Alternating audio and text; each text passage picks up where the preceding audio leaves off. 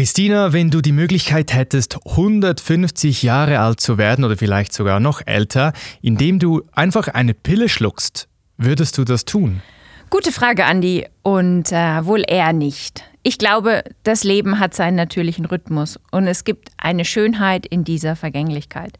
Ich mag das Zitat Forever is composed of nows sehr. Würde das Leben noch länger dauern, könnten die kleinen Momente, die das Leben so kostbar machen, ihre Bedeutung verlieren. Jeden schönen Sonnenuntergang hätte man dann schon hunderte Male gesehen. Außerdem, wenn man so lange lebt, wird man auch Zeuge vieler trauriger Veränderungen. Freunde und Familie, die kommen und gehen. Und es gibt für mich etwas Tröstliches daran, Teil eines natürlichen Lebenszyklus zu sein. Und vielleicht ist das irdische Leben nur das anstrengende Bootcamp vor der coolen Chill-Out-Lounge danach. Wer weiß. Wer weiß.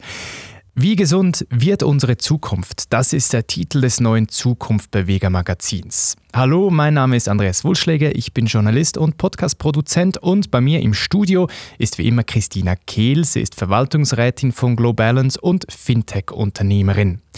Und in diesem Heft geht es um unsere Gesundheit und wie wir damit in Zukunft umgehen. Der erste Artikel trägt den Titel Mit technologischem Fortschritt zu einem langen Leben, deshalb auch meine Eingangsfrage. Aber da geht es darum, dass es eben nicht ein einziges Medikament geben kann, das unsere Lebenserwartung steigert, sondern dass es mehrere Faktoren sind, die uns helfen, gesund zu bleiben. Beim Lesen des Artikels sind mir drei Themenbereiche aufgefallen, die mich persönlich schon ziemlich lange beschäftigen, nämlich die Digitalisierung zum Wohle der Nutzer und Nutzerinnen einzusetzen, dann Datensicherheit und das als gesellschaftliches Thema, aber auch als Business Opportunity und schließlich der Wert von Empathie und einem einfachen, naturverbundenen Lebensstil. Die Erkenntnisse aus den Blue Zones zeigen uns, dass Gesundheit und Langlebigkeit auch stark von sozialen Bindungen und einem gesunden Lebensstil abhängen. In unserer zunehmend digitalisierten Welt mit Apps und Tools und AI ist es aus meiner Sicht wichtig, diese menschlichen Aspekte nicht zu vergessen. Ich finde diese Blue Zone sehr spannend. Also eigentlich liegt es ja auf der Hand, man sollte nicht zu viel stressen, man sollte gesund essen, man sollte sich oft mit Freunden treffen. Aber trotzdem gibt es dann eben Momente, in denen wir das nicht tun können. Und eigentlich zeigen uns diese Blue Zone-Länder äh, genau auf, dass wir das eben tun sollten, um gesund zu leben und ähm, nicht nur lang leben zu können, sondern einfach auch, ich denke, glücklich zu sein im Leben. Das ist richtig. Und da kommt dann der westliche Lebensstil dazwischen, der besagt immer mehr, immer schneller, immer höher, immer weiter. Und dann ist einfach am Schluss die Frage, was ist die Definition von Glück für dich ganz persönlich? Du hast vorhin Apps und das Digitale angesprochen und ein weiteres Thema im Zukunftbeweger-Magazin von Globalance ist die Datensammlung. Und zwar aufgeteilt gleich in zwei Artikel. Einerseits geht es um die Erhebung von Gesundheitsdaten, andererseits um die Nutzung und unsere Privatsphäre dabei. Christina, hast du auch eine Smartwatch oder einen Fitness-Tracker, mit dem du Daten erhebst? Ja klar, ich äh, benutze vor allem mein Handy, um meine Schritte zu zählen. Diese Methode ist einfach, effizient und eine tolle Motivation für mich. Obwohl ich Smartwatches besitze, nutze ich sie kaum im Alltag. Aber ich finde sie ziemlich cool, zum Beispiel bei Wanderung, wenn man die Route aufzeichnen kann und sie sich danach wie im Fernsehen nochmal anschauen kann. Für mich geht es vor allem darum, die Technologie sinnvoll zu nutzen. Also das richtige Maß zu finden und Technologien als Werkzeug zu sehen, die mein Leben bereichern, aber es nicht dominieren. Und doch habe ich meist ein ungutes Gefühl, wenn es um Datenschutz oder Privatsphäre geht. Schließlich sind es sehr persönliche Daten. Aber das wird ja, glaube ich, auch an anderer Stelle im Heft noch behandelt, oder? Ja, genau. Und zwar beim Artikel, der den Namen trägt, wie wir mit unseren Gesundheitsdaten in Zukunft umgehen.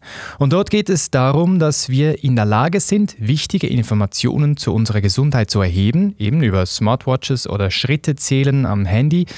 Aber diese Daten müssen ja irgendwo gespeichert werden. Und sie bringen uns nur etwas, wenn sie analysiert werden können, wenn sie also der Allgemeinheit oder zumindest der Forschung zur Verfügung gestellt werden. Im Artikel kommt dann auch die Idee einer Blockchain auf. Und die Idee, Gesundheitsdaten auf einer Blockchain zu speichern, könnte aus meiner Sicht ein echter Gamechanger sein. Denn die Blockchain bietet eine sichere und transparente Lösung, um sensible Daten zu speichern und zu teilen. Das bedeutet, deine Informationen sind nicht nur vor unbefugtem Zugriff geschützt, sondern werden auch so verwaltet, dass deine Privatsphäre gewahrt bleibt. Ein weiterer großer Vorteil von Blockchain ist die Möglichkeit der dezentralen Datenanalyse. Also stell dir zum Beispiel vor, dass äh, Forscherinnen und Forscher auf deine Gesundheitsdaten anonymisiert zugreifen können und damit bleibt deine Privatsphäre eben geschützt. Das könnte die medizinische Forschung enorm vorantreiben und uns helfen, Krankheiten besser zu verstehen und zu behandeln, da die Datensätze einfach immer größer werden. Und was ich besonders begrüße, dass die Blockchain-Technologie auch eine neue Form der Patientenautonomie ermöglicht. Weil du bekommst dann die Kontrolle über deine eigenen Gesundheitsdaten und kannst ganz genau bestimmen, wer wann worauf Zugriff hat und zu welchem Zweck. Und das wäre dann aus meiner Sicht ein großer Schritt hin zu einem patientenzentrierten Gesundheitssystem, in dem du eine aktivere Rolle in der Verwaltung deiner Gesundheitsdaten spielst. Christina, wie stehst du denn allgemein zu solchen revolutionären Techniken im Gesundheitswesen? Äh, Stichwort künstliche Intelligenz oder aber auch Roboter in der Betreuung älterer Menschen? Ja, wie du dir wahrscheinlich vorstellen kannst, finde ich diese Technologien grundsätzlich großartig. Vor allem, wenn sie uns helfen, das Gesundheitspersonal zum Beispiel in der überbordenden Administration zu entlasten und damit am Ende die Qualität der Betreuung zu verbessern. Aber bei aller künstlichen Intelligenz, Robotik, Blockchains vergessen wir nicht die wahren Superhelden in diesem Szenario, nämlich die oft überlasteten Menschen im Gesundheitswesen, in der Alten- und Krankenpflege. Sie sind aus meiner Sicht das Herz und die Seele unserer Gesellschaft und verdienen definitiv mehr Applaus und Anerkennung. Also während ich mich über all die coolen Tech-Gadgets freue, die uns in Zukunft im Gesundheitswesen unterstützen werden, bin ich ganz fest davon überzeugt, dass keine Roboter der Welt das warme Lächeln oder die freundlichen Worte einer Pflegefachkraft ersetzen kann. Und genau diese Empathiejobs sollten nicht nur besser bezahlt werden, sondern unbedingt auch mehr Wertschätzung bekommen. Und hier stimmt mir dann hoffentlich auch jede Entwicklerin und jeder Entwickler von künstlicher Intelligenz zu. Mehr zu diesen spannenden Themen und darüber hinaus lesen Sie in der aktuellen Ausgabe des Zukunftbeweger Magazins.